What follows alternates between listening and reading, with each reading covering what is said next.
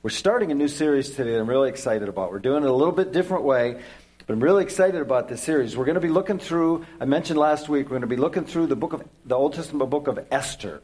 And I had a couple people tell me that um, they would take me up on my offer and they're going to read, you know, and so it's like they sit down, it's like, I'm going to read this first chapter here and see. And it's a story that just sucks you in.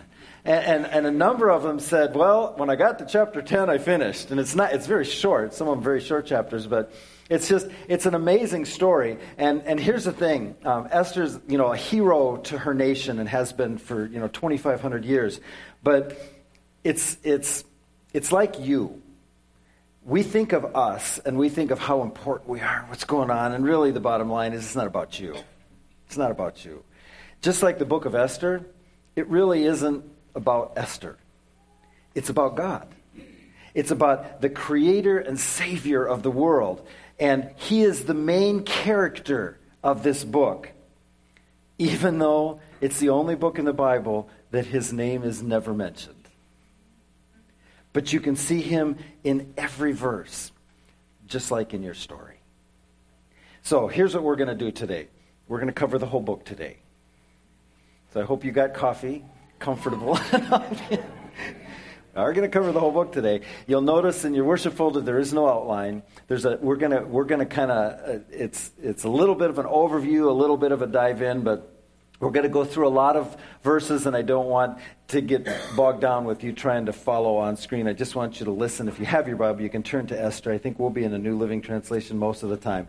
But we're going to do we're going to look at two different things. We're going to look at the big characters of the book because I want you to get an overview of the book. I want you to understand what it's about so that as we dive into some of the things and see how how they apply to us now 2500 years later, you got an idea of the story. So we're going to look at the characters of the book and then we're going to look at their story. So, first, the big characters of the book. The first one is a guy named Xerxes, King Xerxes. Um, Xerxes was a bad guy, uh, but he did a few good things. And that's kind of an important piece to our story. Here's how the book starts out in Esther 1, chapter 1. It says, These events happened in the days of King Xerxes, who reigned over 127 provinces. Now, if you think of your geography for a minute, it says stretching from India to Ethiopia. Big area he's reigning over. It says, At that time, Xerxes ruled his empire from his royal throne at the fortress of Susa, probably somewhere in what we know as modern day Iraq. But he had this big fortress there. He had his palace there. He had his, his, his headquarters there. And he, from all over, all over that area, he ruled from there. Uh, we're talking roughly 480, 85 BC. Um, Xerxes, I like the name Xerxes. Some of the older translations call him Ahasuerus, and it's just much, it doesn't flow off the tongue quite as nice. It's a lot easier to say Xerxes. Um, probably, he's probably one of the middle leaders of the, the Persians. Um, if you remember any Old Testament history, one of the things that happened that was huge for them is um, the, the Babylonians came in and kind of took over. You remember the big story there, and they hauled a bunch of them off. They hauled most of the, the nation of Israel off to live in their land. The next group after the Babylonians to rule that whole area, which was the known world, was these people headed by Xerxes and then later some of his um, kids. They were eventually defeated by the Greeks. But this is, this is in the history books. This is big time happening here. He's the, the number one guy. And although he was a bad guy, he did some. You didn't want to be his enemy. Okay? There, were, there are people, if you're their enemy, they'll say mean things about you. He didn't. He took a pole and set the pole up, sharpened the end of it before he put it up, and stuck you on it like a popsicle for everybody to see. That's what he did to his enemies. That's what he did to traitors. It's just amazing. Here's the truth that I want you to hear from that about this story of Xerxes. And this is way more um, current than we would think. I don't know if you've been watching the news. I'm not going to comment on what's been happening. You may or may not take sides on, on, what's been happening in the news and the interviews and the things that have been going on. But here's what you need to know from all of that it doesn't matter how corrupt the powers that govern this world can become, God is always sovereign. When I watch the news, that's always the truth that comes to my mind. And it's like, thank you, Jesus. I am not putting my trust in those buffoons. I mean, those very high people in Washington. That's not where my hope is. That's not where my trust is. I am, I said this yesterday to somebody, and I believe it with all my heart. I can't tell you how grateful I am to be born in the time that I was born and in the country that I was born in. I am extremely grateful for that.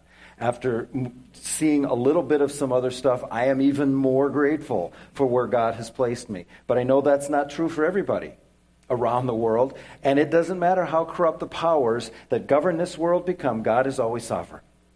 Those people may not have fully understood that back then. And they thought their situation was the worst situation that you could ever be in. And for them it was. But our situation is goofy too. Everybody has goofy situations, but you know what? God's in control. We have to remember that. So that's Xerxes. We'll get back to him. Next person is Vashti. Now, Vashti, we don't know much about her. We're going to talk a little bit more about her next week, but I just kind of want to do a flyover so you get a picture. Vashti was Xerxes' wife, like one of his wives. He had, I don't know how anybody gets away with this. He had numerous wives, and there was an order, and she was the number one wife.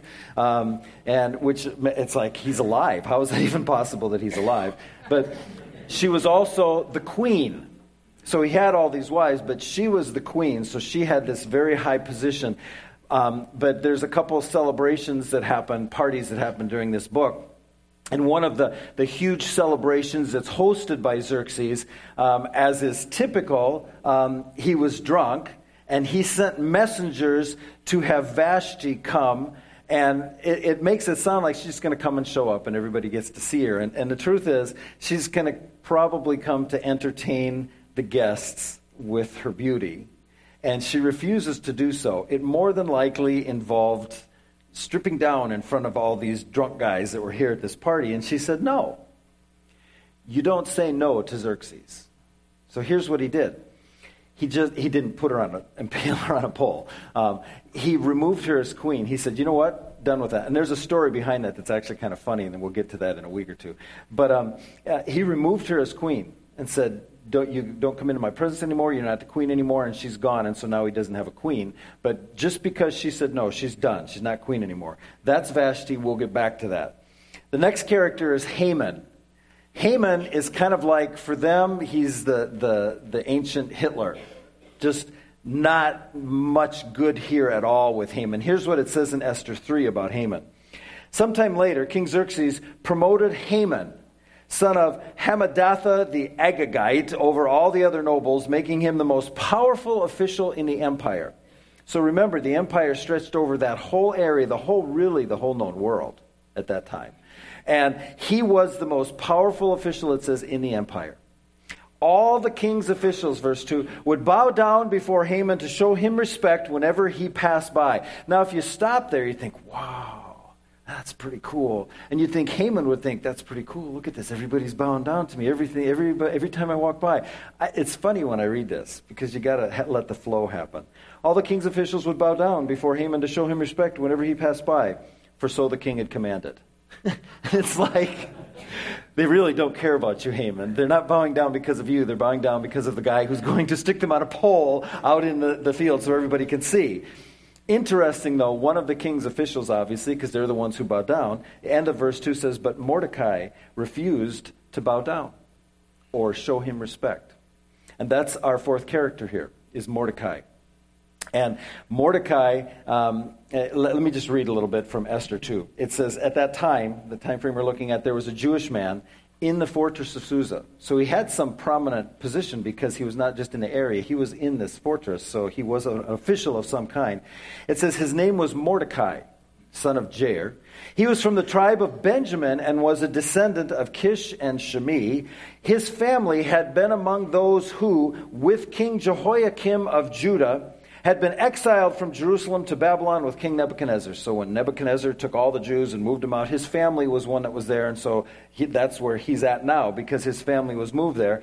And, and the next verse is very interesting. This man, Mordecai, had a very beautiful and, and lovely young cousin Hadassah, who is also called Esther. Esther is her Persian name. It means like star or something. But it's interesting in this translation when you read it, this man had a very beautiful and lovely young cousin. And I had read it slightly differently in a different translation, so I started looking up some of the words. It's kind of interesting. The second part of that lovely, lovely young cousin is just she's beautiful. Literally, it just means she, it was it was pleasant to look at her. The first part, though, is even more interesting because what it literally says is she had a nice outline. I think what an interesting way to describe. She had a night. I'm not going to make the shapes. she you get the picture. She had a nice outline. It says, and it says when her father and mother died, Mordecai adopted her into his family and raised her as his own daughter. So she, she's his younger cousin. And, and her mom and dad die, and so he takes her in in this foreign land. He takes her in and raises her. So here we have these two people who we don't know the extent to which they follow God, but we know that they do. We know that they're Jewish. We know that they're part of the exiles, but they're keeping with what they had. And Mordecai had enough in him that when, when it was time to bow down to Haman, he said, Yeah, that ain't happening. That's not who I bow down to. And, and, then the fifth character in the story that we just mentioned is Esther. And we're going to get into this later, but Esther took the place of Vashti as queen. And if you want to read a very interesting but slightly weird story, read Esther this week and see how she became queen. But we'll talk about that. So we have Esther and we have Mordecai who, who he was raising her. We have Xerxes the king, Vashti, his wife, who was deposed as queen and no longer going to be around there, although history tells us she did come back when Xerxes left and his son um, started reigning, very possibly her son also. She was then prominent again, but for like 20 years during the period of our story, she was out of the picture. And then we have Haman who was the bad guy. You know, my, I, I, taught this lesson in not this, but I talked about uh, Esther one time with the youth group, and whenever I would say the the word Haman, um, I had all of the kids go boo, and so they had to. I did that because they needed to pay attention. Maybe I should do it with all of us here. Whenever I say Haman, you go boo. He's the bad guy. So those are the main characters. Although, as I said, the main character in the story is not any one of those five. The main character in this story, even though he's never mentioned, is God. So here's their story. I'm just going to hit like five or six of, of, the main things very quick. We're going to read some of the scriptures that talk about that so that you can see the story. But there's some truth in here that 2,500 years later applies greatly to us. Just like the fact that it doesn't matter what's happening with the government, God is in control. So here's the first part of the story Mordecai saves the king. Mordecai saves the king. In Esther 2, it says this One day, as Mordecai was on duty at the king's gate. Now, when you start reading that, it's, it's almost like a here's what happened, and one day Mordecai's this, and, and, and you'll read it, and it'll be very easy to place into that that, wow, that was an amazing coincidence. If there's anything you learn from the book of Esther, it's that in God's economy, nothing is a coincidence. So even though it's just one day this is happening, it says he was on duty at the king's gate because he's one of the officials. Two of the king's eunuchs, and we're not going to talk about that today. You can listen to the message from the baptism service, and we'll, you'll know all you need to know about eunuchs. Two of the king's eunuchs, his, his guards, um, they were like his bodyguards. Their names are Bigthana and Teresh. That's a name for a bodyguard, isn't it? Big Thana. I don't know what he looked like, but he's one of the guards. And it says they were guards at the door of the king's private quarters, so they're, they're his personal bodyguards, very high position for them. It says they became angry at King Xerxes and plotted to assassinate him. But Mordecai heard about the plot. And again, he just happened to hear about the plot and gave the information to Queen Esther because I told you she became queen, and we'll get into that story um, later. But she became queen. He gave the information to Queen Esther. She then told the king about it and gave Mordecai credit for the report. So she goes into the king and says, These two guys are planning to kill you. Mordecai found out about it. She gives him credit. And it says, When an investigation was made and Mordecai's story was found to be true, the two men were impaled on a sharpened pole. I, ju- I just, it's just nothing good about that at all. That's why you don't want to be Xerxes' enemies. But Mordecai is kind of the hero here at this moment because he saves the king's life. The king knows this. And then things just continue.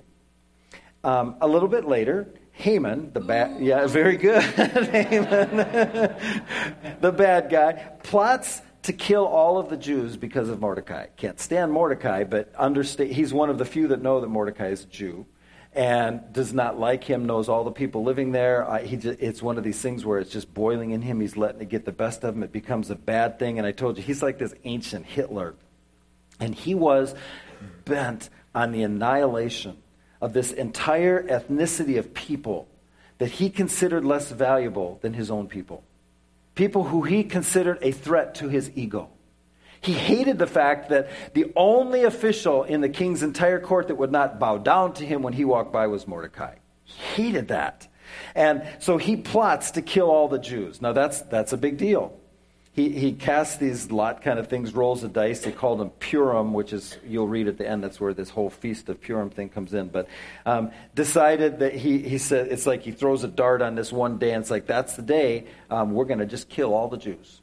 All the Jews in the land get killed. And to make sure that it happens, he says, anybody who does that gets all of what they had, gets all their property. So he's, in essence, hired the entire country as hitmen to, to take care of all the Jews. And so Mordecai knows this.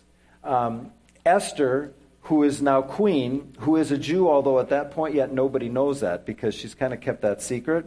Mordecai and Esther are able to talk because Mordecai is an official and he gets to come into the king's, not into the harem, but into the court where he can communicate with Esther, and they hatch a plan.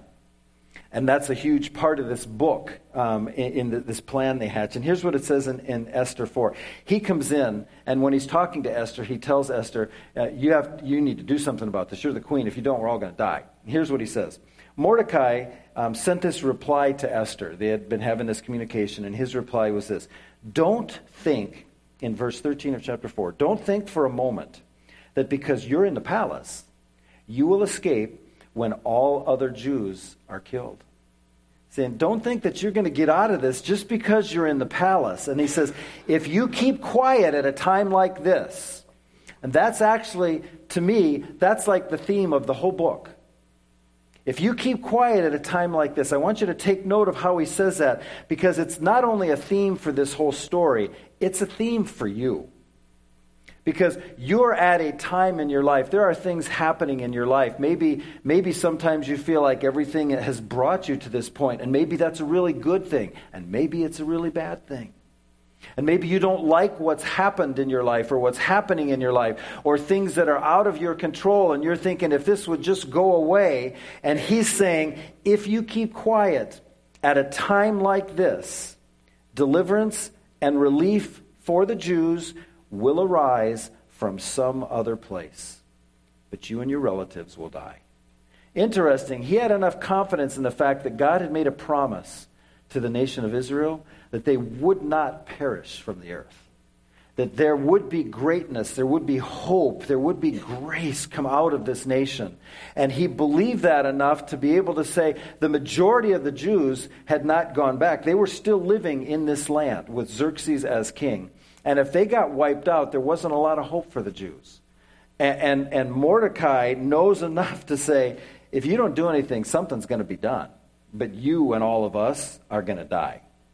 And then his famous words Who knows if perhaps you were made queen for just such a time as this? That's huge. So Esther sent this reply to Mordecai Go and gather together all the Jews of Susa and fast for me. It's interesting, they never mention praying. Now, we're assuming that they're praying here, but it doesn't say that. It just says, Have them fast for me. Do not eat or drink for three days. Night or day, my maids and I will do the same. Now, for me, if they're fasting, it doesn't say they're praying, but I believe they are because one of the things, for me anyhow, one of the things about fasting is not that I choose, okay, from 11 to 12, I'm going to fast today.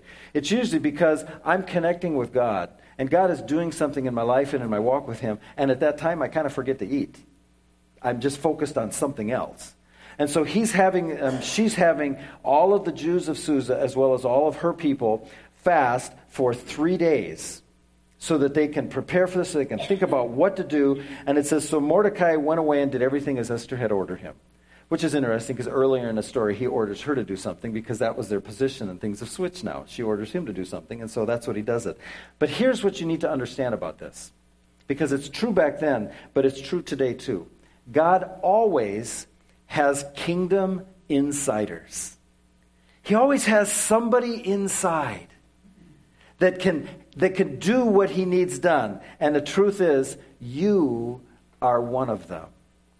You in your situation, you in your time like this, whatever it is, good or bad, however it's happening with work, with family, with friends, with whatever, you are one of God's kingdom insiders, and He wants you to dispel darkness and throw light on your world.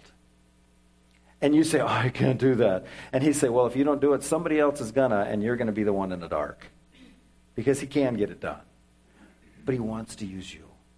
He wants you to be able to experience that. So they hatch this plan. The next part of the story is one of those ones we're getting into. It's like it's really weird, but in a very macabre way. It's actually there's there's some humor in it. And, and, and Haman, uh, the fourth thing is Haman makes a gallows for Mordecai. I call it a gallows because everybody knows what that is. And they kind of called it that for a while, but it's not like, you know, a pole where they're going to hang him like the Wild West or something. Here's what it says in verse 10 of chapter 5. Haman gathered together his friends and Zeresh, his wife, and boasted to them about his great wealth and his many children. He bragged about the honors the king had given him, so, you know, he's the number one guy in the country under the king, and how he had been promoted over all the other nobles and officials. Then Haman added, and that's not all. Queen Esther invited only me and the king himself to the banquet she prepared for us. When you read that story, it's, it's a fascinating part of the story. But he's bragging about this now. There's only two people in the whole kingdom that the queen invited the king and me. That's how cool I am, he says. And she invited me to dine with her and the king again tomorrow. So here's what he's bragging about is that he's going to be at this meeting with the king and her tomorrow. But then he added, But this is all worth nothing.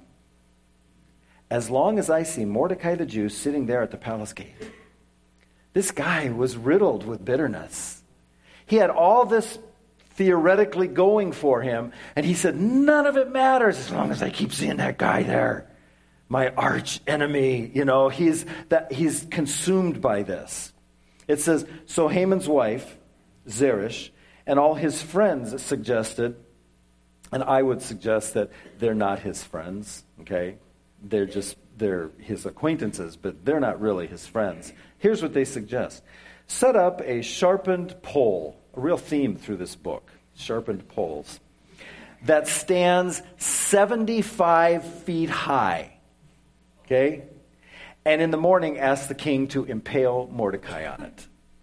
So he doesn't know the relationship between Mordecai and Esther at the moment, doesn't know Esther's a Jew. She's just, his wife is just telling him, here's what you need to do 75 foot high pole, ask the king to impale Mordecai. And he's not going to say no to you.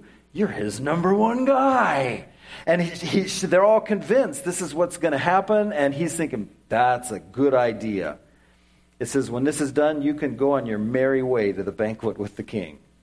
So it's like I have a good thing happening tomorrow. I got this appointment. It's with the king and the queen only. It's going to be a cool thing. I think I'll impale a guy on a 75 foot pole before I go to the meeting, and then I can have a good meeting. Be a good meeting. And we laugh at that. You know, there's many times that many of us have thought the same thing. It didn't involve a 75 foot pole. It didn't involve impaling somebody on it. It involved something that, if that happened, we could then go on our merry way. That's what we think. It said, This pleased Haman. And so he ordered the pole set up. So he's getting this set up ready. And, you know, 75 feet high, what that means is everybody will be able to see this. In the entire area, everybody will be able to see this. The fifth part of the story, to me, is one of the more fascinating ones. The king can't sleep. Now, all of us get in that position, and sometimes, for whatever reason, we have stuff going on, we can't sleep. Sometimes we can trace it back to, yep, shouldn't have watched that show before I went to bed shouldn't have had that pizza before I went to bed, or shouldn't have, you know, and we can trace it to something, or there's concern, or there's worry. But this is just, it says that night, which I think is fascinating. It says that night, the king had trouble sleeping. And if you think for a moment it's just because he had too much of the royal pizza, This is God all over this. The king that night had trouble sleeping. So here's what he does he orders an attendant to get one of the sermons from Journey North Church and listen to it. because you'll be able to fall asleep. I know people who actually have CDs for that purpose, but that's it is what it is. Here's what it says. He ordered an attendant to bring him the book of the history of his reign so it could be read to him. Because they kept these books about everything he did, and, all, and it made him look good in all of it. So it's like, bring those books that talk about me and read it to me while I sleep. So he's been king for a while. So there's a lot of material to go through. So it's not like they're going to read the whole thing. He's been king for years now. And so they grab the books, they grab the history books. It's like you see, there's all these books on the shelf, pulls one of them off, and it's it literally, it's like, here's one. Open the book, the dust flies. He says, let's read about this. And the guy starts reading them. And in those records, he discovered an account of how Mordecai had exposed the plot of Bigthana and Teresh, two of the eunuchs who guarded the door to the king's private quarters. They had plotted to assassinate King Xerxes. We read about that. What reward or recognition did we ever give Mordecai for this? The king asked. He says, I remember that. He said, What did we ever do for this guy? And his attendants replied, Nothing has been done for him. Now, that in itself on the very night before Mordecai is supposed to be impaled on this pole. The king can't sleep, grabs all these history books, opens to one spot, has it read for him, and it talks about Mordecai. And, and the attendants said nothing's been ever done for him. And then they hear stirring in the outer court. They can hear people up. It's probably been a while now. It's getting near morning. They can hear stirring. And the king then says, Who's that in the outer court? As it happened, I love how it says that. As it happened. It didn't just happen, okay? But as it happened, Haman. Yes, thank you. had just arrived in the outer court of the palace. Do you see that none of this is just happening to happen? At that moment. Haman just arrived. I said it fast so you don't have to say it. Just arrived in the outer court of the palace. And here's why to ask the king to impale Mordecai on the pole he prepared. So you see the picture, the king can't sleep, has old history books read to him, read the one section about Mordecai saving his life. What's been done for him? Nothing's been done for him. What's that noise in the outer court? Oh, that's Haman coming, and we know that he's coming to ask the king to impale Mordecai on the pole he prepared. So the attendants replied to the king, Haman is out in the court. The king orders, bring him in. Now, the king doesn't know anything about this plot yet because Haman came in to tell him, hasn't told him yet.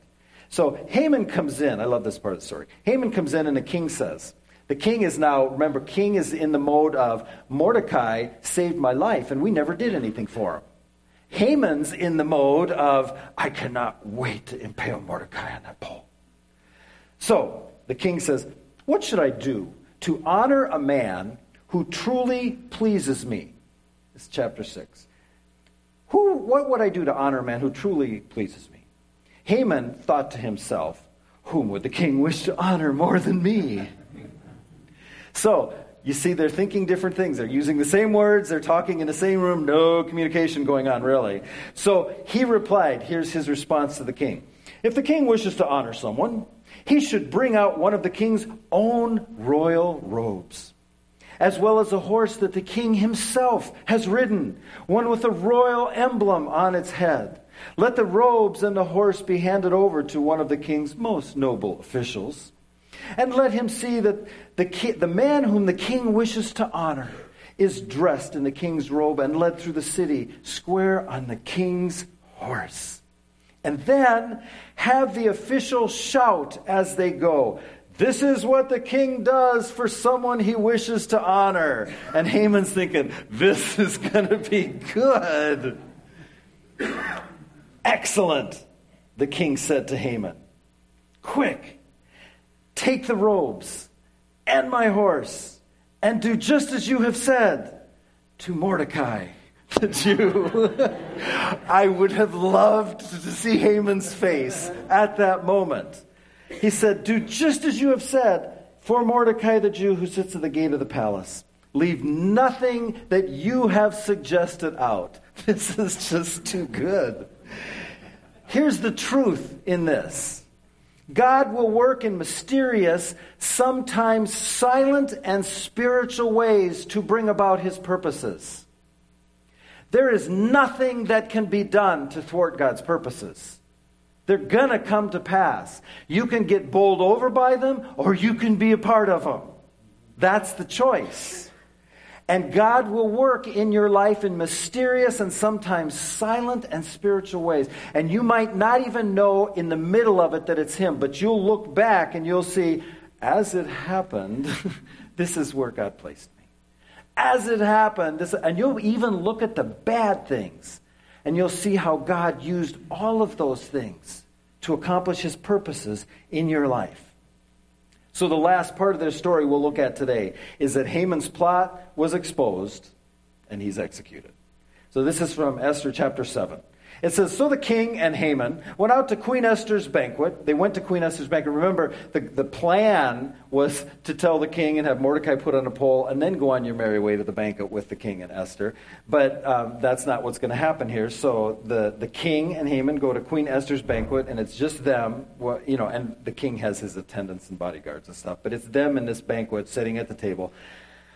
On this, on this second occasion, second time this has happened, while they were drinking wine, the king again said to Esther, Tell me what you want. Because at the first banquet, he said, Tell me what you want. He said, Anything you want, even if it's half my kingdom. And she didn't respond yet. And so this second time, the king again said to Esther, Tell me what you want, Queen Esther. What is your request? I will give it to you, even if it's half the kingdom. He loved her so much. Remember, she had a nice outline, she had a good face, but she was also a really good person. It says, um, I'll give it to you even if it's half the kingdom. And Queen Esther replied, If I have found favor with the king, and if it pleases the king to grant my request, I ask that my life and the lives of my people will be spared. For my people and I have been sold to those, remember, the people who are going to kill them get all their stuff. So they're like slaves now, sold to those people who are going to get all this stuff. There was a whole bunch of money given to be able to even pay everybody to get rid of the Jews. And she says, um, I and my people have been sold to those who would kill, slaughter, and annihilate us. If we had merely been sold as slaves, I could remain quiet, for that'd be too trivial a, trivial a matter to warrant disturbing the king. And the king is now furious. He says, Who would do such a thing? King Xerxes demanded. Who would be so presumptuous as to touch you? You know, his favorite, the queen, his favorite wife. Who would touch you? He says. Remember how many people are sitting at the table? Esther replied, This wicked Haman is our adversary and enemy. Again, I would just love to have been in there. It describes Haman grew pale with fright before the king and queen. Then the king jumped to his feet in a rage, and we know from history that that's one of the things that characterized him was his anger and his fits of rage. But he's going to try to think this through and figure out what's going on. And it says the king jumped to his feet in a rage and went out into the palace garden. So he, wa- he gets furious, walks out of the room. So now the only two people left at the table are Haman and Esther. And it says, Haman, however, stayed behind to plead for his life with Queen Esther, for he knew that the king intended to kill him. And here's what happens. Just happened to happen at this particular second. In despair, we understand his despair. In despair, he fell on the couch where Queen Esther was reclining just as the king was returning from the palace garden. I love this story. The king explained, exclaimed, Will he even assault the queen right here in the palace before my very eyes? It's like if somebody, you can't make this up. As soon as the king spoke, his attendants covered Haman's face, signaling his doom. And you get the picture. It's like they put the hood over his head. You're done. Then Harbona, one of the king's eunuchs, said, Haman has set up a sharpened pole that stands 75 feet tall in his own courtyard. He intended to use it to impale Mordecai, the man who saved the king from assassination. I can, we know what Mordecai's face is like, even though it's covered now. We know what he's thinking. The king says, Then impale Mordecai on it. I'm sorry, Haman. Haman. Haman. Then, I'm seeing Mordecai. Then impale Haman on it, the king ordered. So they impaled Haman on the pole he had set up for Mordecai. And the king's anger subsided. What a story. But Xerxes isn't the hero of the story. Esther, for all that she did as a hero of her nation, was not the hero of the story. Mordecai, who did the right thing in tough situations, was not really the hero of this story. Here's the truth for this story and for yours God is the real hero of your story. God is the real hero of this story. And he's the real hero of your story, whether you believe it or not. Because the truth is, he has been working in your life the whole time. You've made some good decisions and things have still gone bad. I, am going to presume that you're like me and you've made some really stupid decisions and things have gone bad. In all of those things, you're still responsible for your actions, but God is a hero of your story and He's been working in your story even when you didn't believe it or know it or feel it. Because that's who He is. He has a purpose. He had a purpose for Esther.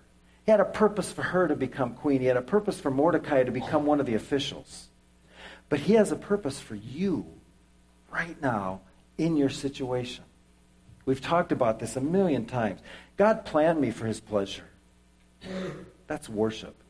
Before the foundations of the world, he planned me. He formed me for his family. That's fellowship. He created me to become like Christ. That's discipleship. He saved me to serve him. That's ministry. And he made me for a mission. That's evangelism. And the truth is, he planned you for his pleasure as well. He formed you for his family. He created you to become like Christ. He shaped you to serve him, and he made you for a mission. He has a purpose for your life. And right in the middle of whatever you're going, going through, good, bad, ugly, indifferent, it doesn't matter. Whatever you're going through right now, here's what this book tells you it's time to step up. It's time to align your life with God's purposes because there's a bigger picture than what you see. Had the people in this story just been out for their own little thing, we wouldn't even have this story. Had they just been out for their little bit of comfort in this little short time that they have in life, we wouldn't have been reading about this story except maybe in a very negative way.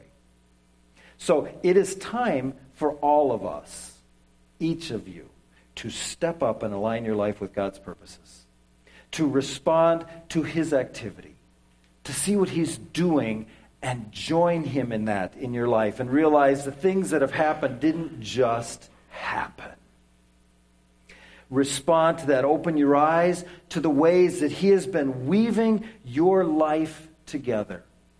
And trust Him entirely with your present situation and with your eternal destiny. Because maybe you were made for this moment. Maybe your story has come to where it's at right now for such a time as this. Because you are one of God's kingdom insiders. I'd like to ask you to pray as we close.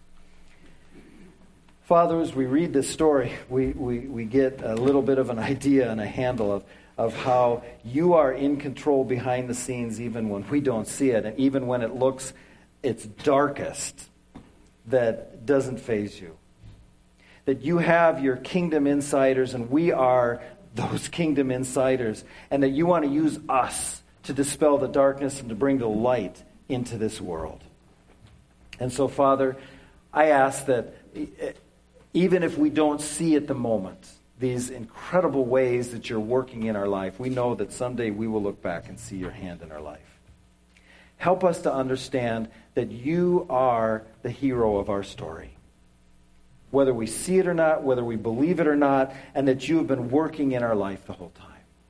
And maybe, Father, maybe there's someone listening to this now who they don't realize that they're listening to this right now at this moment because they were made for this moment. for such a time as this. That maybe they don't have that relationship with you. They're not an insider, they're an outsider because they might know church, they might know religion, but they don't know you.